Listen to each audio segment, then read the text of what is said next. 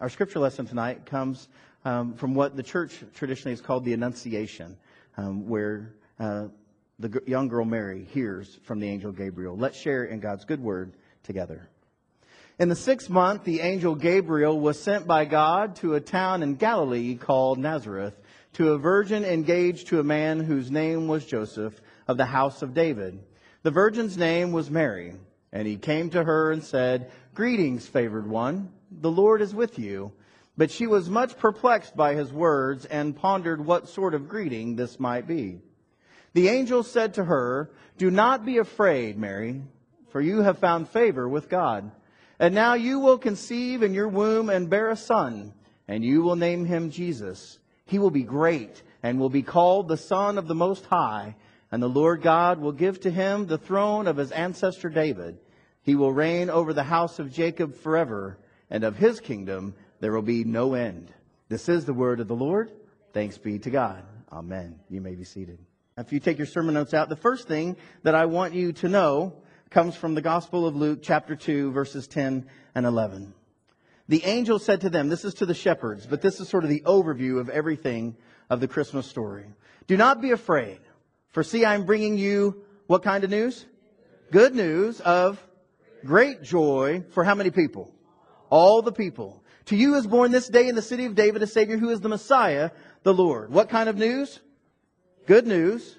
How much joy? Great joy for how many people? For all the people. This Christmas, I hope you will never forget that Christmas is, say it with me, good news of great joy for all people. That's the message of Christmas. Good news of great joy for all people. Even when the news of a baby is coming to a 13 or 14 year old girl in a small peasant town in Nazareth. Nazareth was so small, so insignificant, that it didn't even show up on first century maps. You'd simply go right by it. Now, there's Jerusalem and there's Bethlehem, but there's uh, no Nazareth. In that village, Mary was on the lowest rung of Jewish society. She was a peasant girl. She was not a Roman citizen. She had no standing, no importance at all among her own people, certainly not in the region. It was to this girl, this lowly peasant girl in a small town of nowhere, that God's message, Gabriel, messenger Gabriel, comes. He appears to her, and he announces that she would give birth to the long awaited messianic king. This is the Messiah that they've been waiting for for thousands and thousands of years to make things right. We call this event the Annunciation. It's great not only for what it tells us about Mary, but also for what it teaches us about God. Well, why Mary? Why, why not a Roman citizen? Why not in a palace? If this is going to be the King of Kings and Lord of Lords, why not make it spectacular? So the story goes like this Gabriel, the angel, whose name means hero of God, appears as a mere man. There are no wings in this story, no halo that we know of. Simply an unusual man shows up on her doorstep to Mary one day. And he had come looking specifically for this girl in a nowhere place, in a nowhere town, to a family that no one would have known about. And it was to this girl, this young teen, that would give birth to the long awaited Messiah. And today, more than 2,000 years, more than a third of the world's population, more than 2 billion people worship this child that she would give birth to more than 2,000 years ago. So in the beginning of the story, Mary goes, she finds out that she's pregnant, she goes to stay with her older cousin Elizabeth for the first trimester, the first three months of her pregnancy. And when Elizabeth is talking to Mary, she says this, um, after John the Baptist um, bounces around in her belly. She's like, wow, this is, a, this must be an important thing. And she says to Mary, blessed are you among women. And upon hearing Elizabeth's words, Mary breaks out in song. It's recorded in Luke 1, 46. It's known as the Magnificat, and it goes like this. And Mary said, My soul magnifies the Lord, and my spirit rejoices in God my Savior, for he has looked with favor on the lowliness of his servant. Surely, from now on, all generations will call me blessed. Now, I've only been through two pregnancies with Chantel in the first trimester, and I never heard her say, My soul magnifies the Lord. I love the morning sickness and the crackers in the bed. But Mary, and I, am not knocking it. I mean, it's just uh, so unusual that a 13 or 14 year old girl would have this sort of response to a pregnancy that could cost her her life. To not be married in those days was a very dangerous business. And it would take a great deal on Joseph's part to protect her and to help her get to Elizabeth and to lay low until it came time for the baby to be born. So why did God choose Mary? Well, I believe partly because God looks with favor on those who are willing and those who are lowly. He lifts them up he blesses the hungry while scattering the proud. He brings down the powerful and he sends the rich away empty, the scripture says. What are Mary's qualifications to be the very Theotokos, the bearer of God? That's what the early church called her. Her qualifications are simply this. One, Mary was humble. Two, she had a heart for God. And three, she was willing. She was willing to offer herself wholly to God in her lowly state. And that's what God still looks for today. People who are humble, people who are willing, people who have a heart for Him, and those who are most unlikely. God chooses the humble, the unlikely, the lowly. God chooses an elderly, Abraham and Sarah, to bring forth the chosen people. He brings forth Moses, even though he had been a murderer, one who had run from Egypt. He was a stutterer, tended sheep, and he became the lawgiver and the deliverer of Israel. God chooses David, the youngest and smallest of the sons of Jesse, to be Israel's greatest king. And he chooses Mary, a peasant girl in Nazareth, to bear the Messiah. This is an important theme in Jesus' ministry. We hear it over and over again in all of the Gospels. Luke 14, 11 puts it this way, For all who exalt themselves will be what? Humbled and those who humble themselves will be exalted. In another place, in Mark, he says, Whoever wishes to become greatest among you must be your servant. And in Matthew, he says, The last will be first, and the first will be what? Last. He says, if you go to a dinner party, I don't know if this has ever happened to you, he says, you know, don't go to the head table and accidentally someone have to say, uh, this is not for you. Move down. If that's ever happened to you, it's horrible. You never want that to happen. Jesus says, no, no, no. Go to a place that's not a place of honor, and wouldn't it be great if the person at the head table says, what are you doing down there? Come on up. That's where you want to be. Humble yourself, that one who is greater than all will lift you up.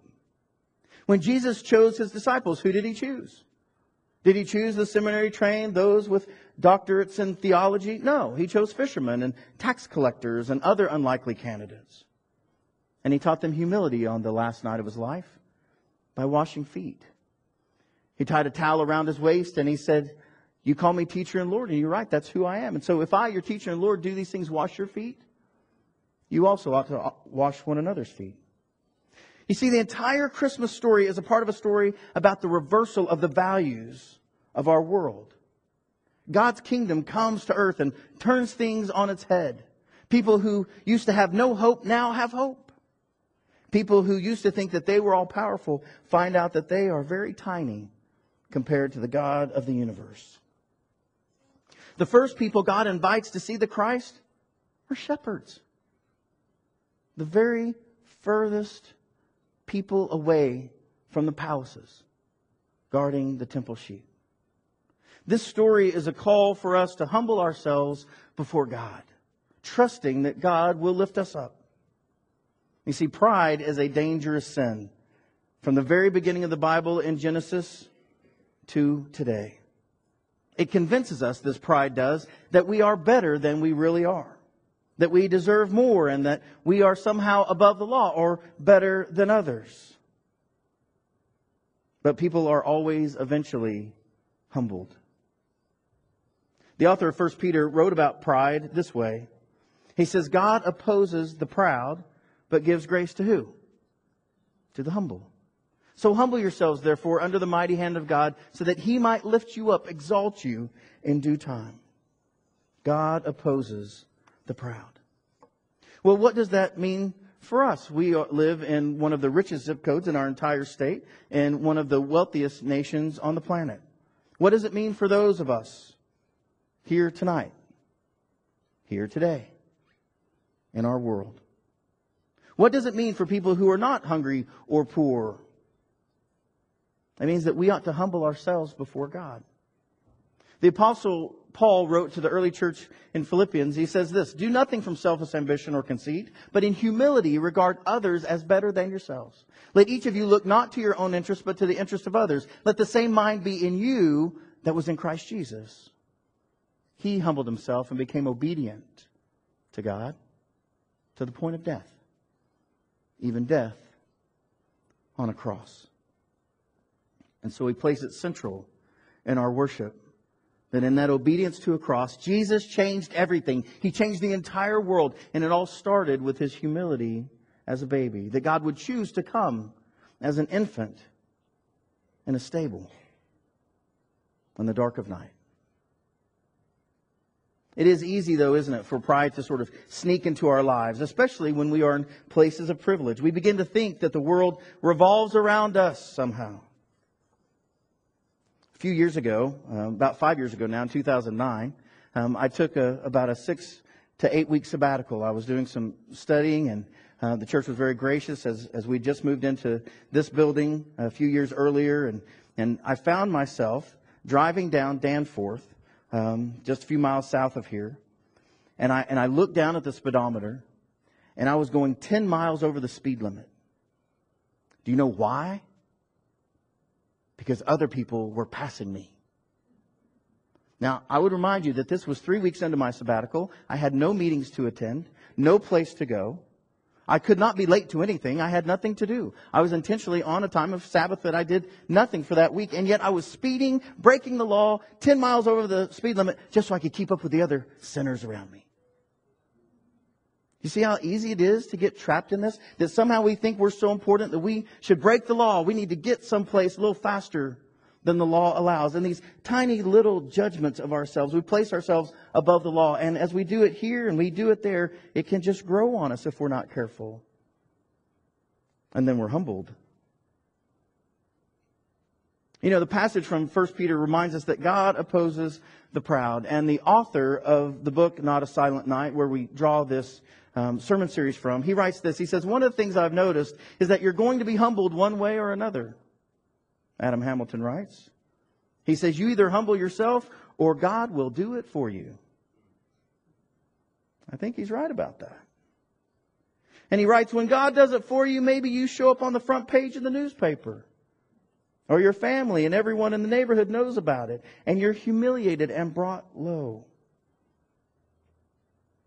You see, the wise person, how much better would it be to humble yourself before God and say, God, help me. Help me remember who I am, that my life is a gift from you, and that anything good ultimately comes from you. Help me to live like that and to treat people well. God chose Mary, a young girl from a nowhere town, to give birth to the Savior of the world. So, what is this grace that we talk about? We talk about Mary, full of grace. What does that mean? Well, when Gabriel came to Mary, he said, Greetings, favored one. The Lord is with you. Now, the words favored one and full of grace are translated uh, just in one word in the Greek. And at the root of that word is the Greek word C H A R I S, charis. It's the root of charisma, that thing that's beautiful, graceful, stylish. It's also found in the passage from 1 Peter. God opposes the proud, but gives charis, C-H-A-R-I-S, grace to the humble. Now, this word appears 170 times in the New Testament in, in some form or another. And about half the time, 87 of those times, charis is translated as grace. As grace. It is a very important word, a very important concept, a very important piece of life in Christ.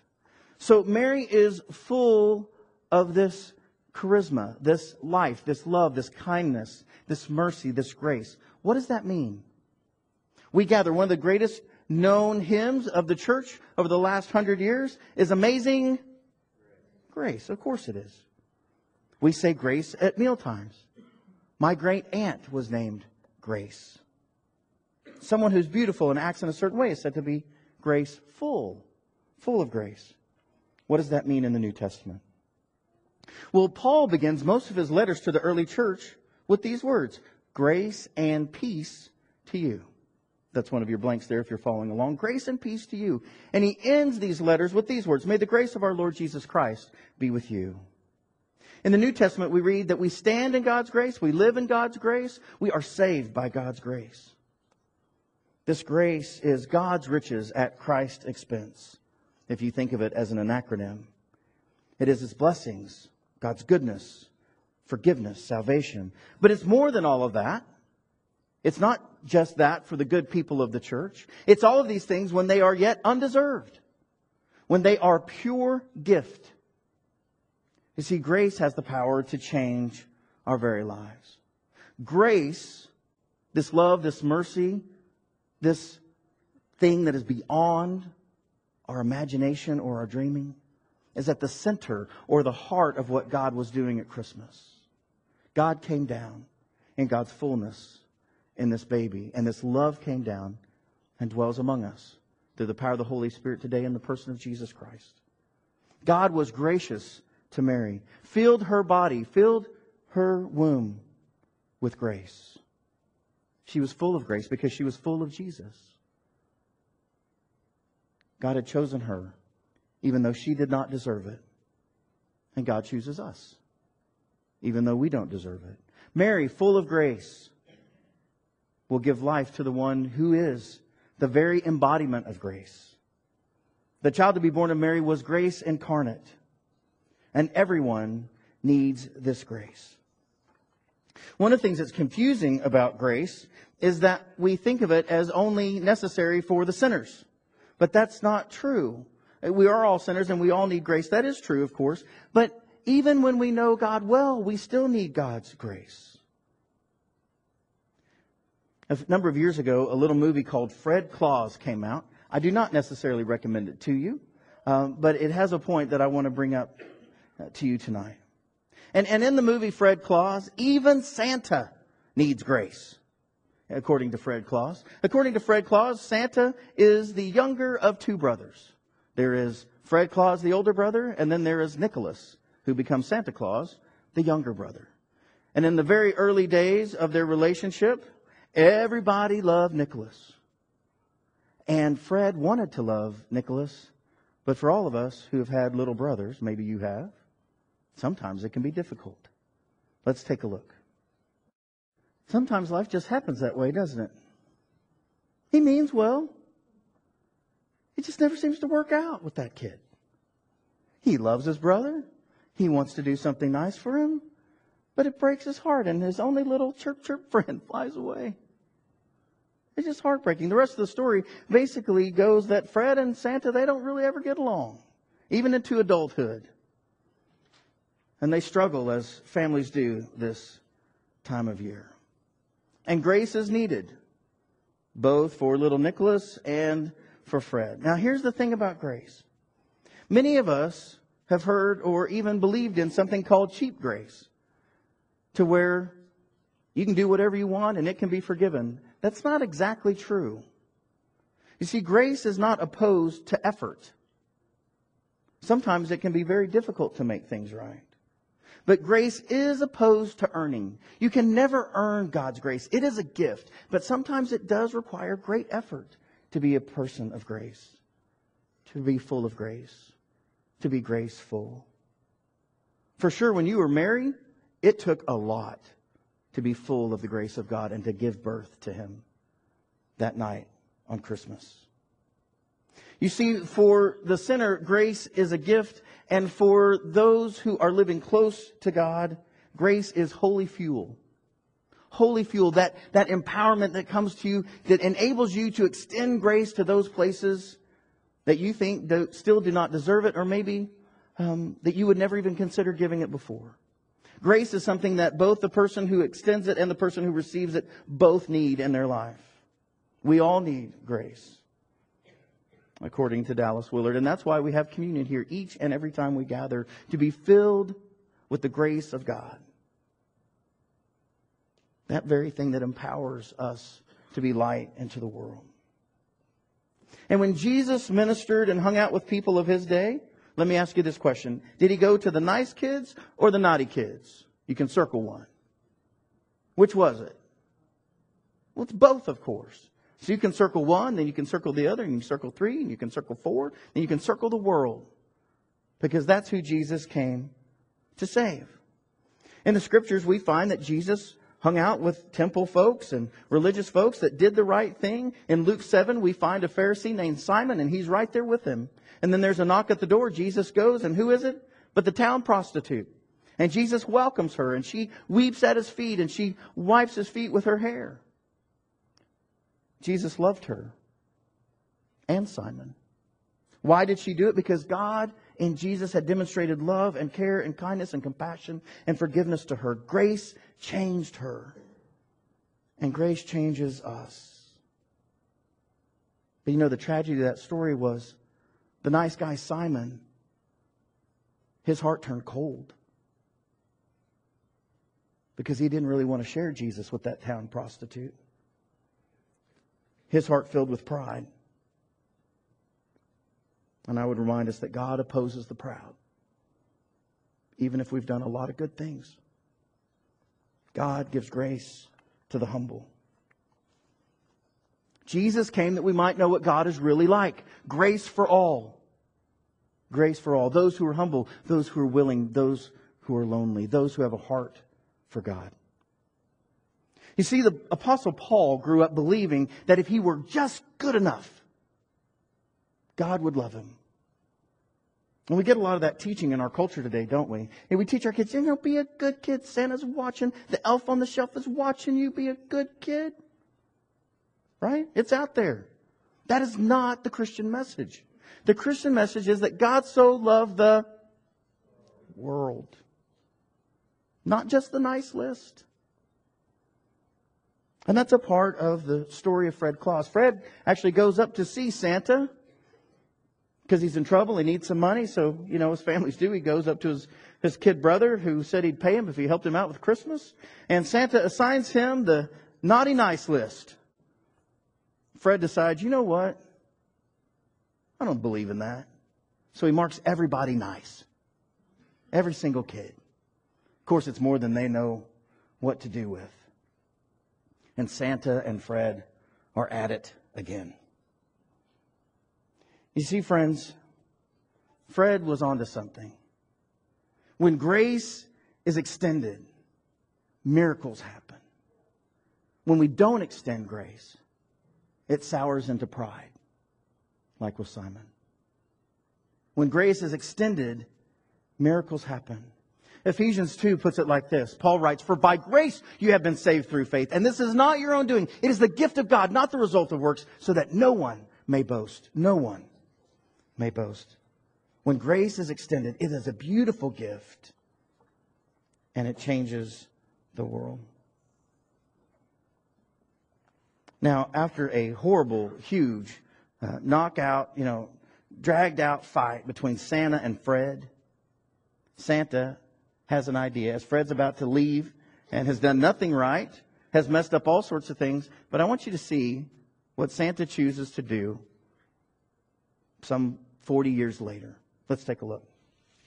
Some 40 plus years of problems here and cussing that and arguments there and fighting back and you're no good and you're worse and ba ba ba ba ba. And someday Santa decided, my brother's more important. Grace is more important. But notice that that grace required effort. He had to go and build the birdhouse. He had to go and make amends. This is a very hard thing to do. And note this. There's no guarantee with what happens on the other side.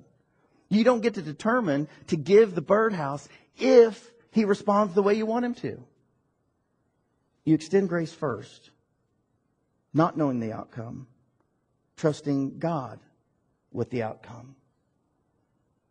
You extend grace before you know the outcome. Now, this young girl, Mary, 13, 14 years of age, would literally be filled with grace, filled with the child of God, not knowing the outcome. And the child forming in her womb was the very embodiment of grace. The good news, according to John chapter 1, says this The Word became flesh, Jesus, lived among us, and we have seen His glory, the glories of a Father's only Son, full of grace and truth. From His fullness, we have all received grace upon grace, love upon love, kindness upon kindness, mercy upon mercy. And the law indeed was given through Moses, grace and truth came through Jesus. So, friends, when you give a gift to someone who doesn't deserve it, you know what we call that? Grace. I want you to think about the person in this world that you just would never, ever send a Christmas card to. That perhaps just a few nights ago you marked them off the list because they went from the nice list to the naughty list. Not them. They're not getting a card this year. They're certainly not getting a gift. You see, Christmas is about grace, about connecting and serving and gifting those people. And so, your action step tonight, I want to invite you to three things. The first is to humble yourself and to realize that the very air that we breathe tonight is a gift of God. Life itself is a gift, it's grace. I invite you to live by grace. Not, not only if you've never known the Lord and to receive it for the first time and to receive salvation and to have a new life, but if you've been walking with the Lord a long time to receive grace again tonight, to go out and extend it to others. And to remember that for those of us who receive grace, if we don't extend it, it turns our heart to pride and crushes our spirit. But in the, when we extend grace, it crushes resentments and hurts and sorrows. We are to live by grace. So I really want to encourage you to extend grace to someone, that person who you've already crossed off your Christmas list. Extend grace to someone who does not deserve it in your mind. Because that's exactly what Christ did for you and for the world. We don't get what we deserve, and we're very thankful about that around here. Christmas is a wonderful time to share grace. So if there's someone you know who's wronged you or hurt you, someone who does not deserve your kindness, or a gift, or even a Christmas card, what would happen if you showed this person grace? You see, we don't know whether that grace will transform them or not, but we do know that it transforms us.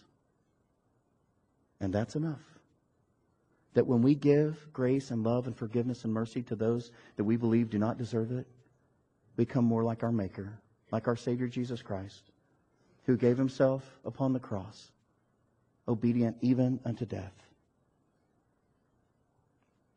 I invite you to send a Christmas card to someone that you're mad at. Give a gift to someone who's wronged you this year. Be people of grace. Because we are to be people of what kind of news? Good news. Of what kind of joy? Great joy. For how many people? All the people. In Jesus' name. Will you pray this closing prayer with me? Come, Lord Jesus, by your Spirit, guide us to more grace filled living, even as we acknowledge that we are undeserving of this rich gift. As we prepare for your coming at Christmas, give us humble spirits and loving hearts. In your name we pray. Amen.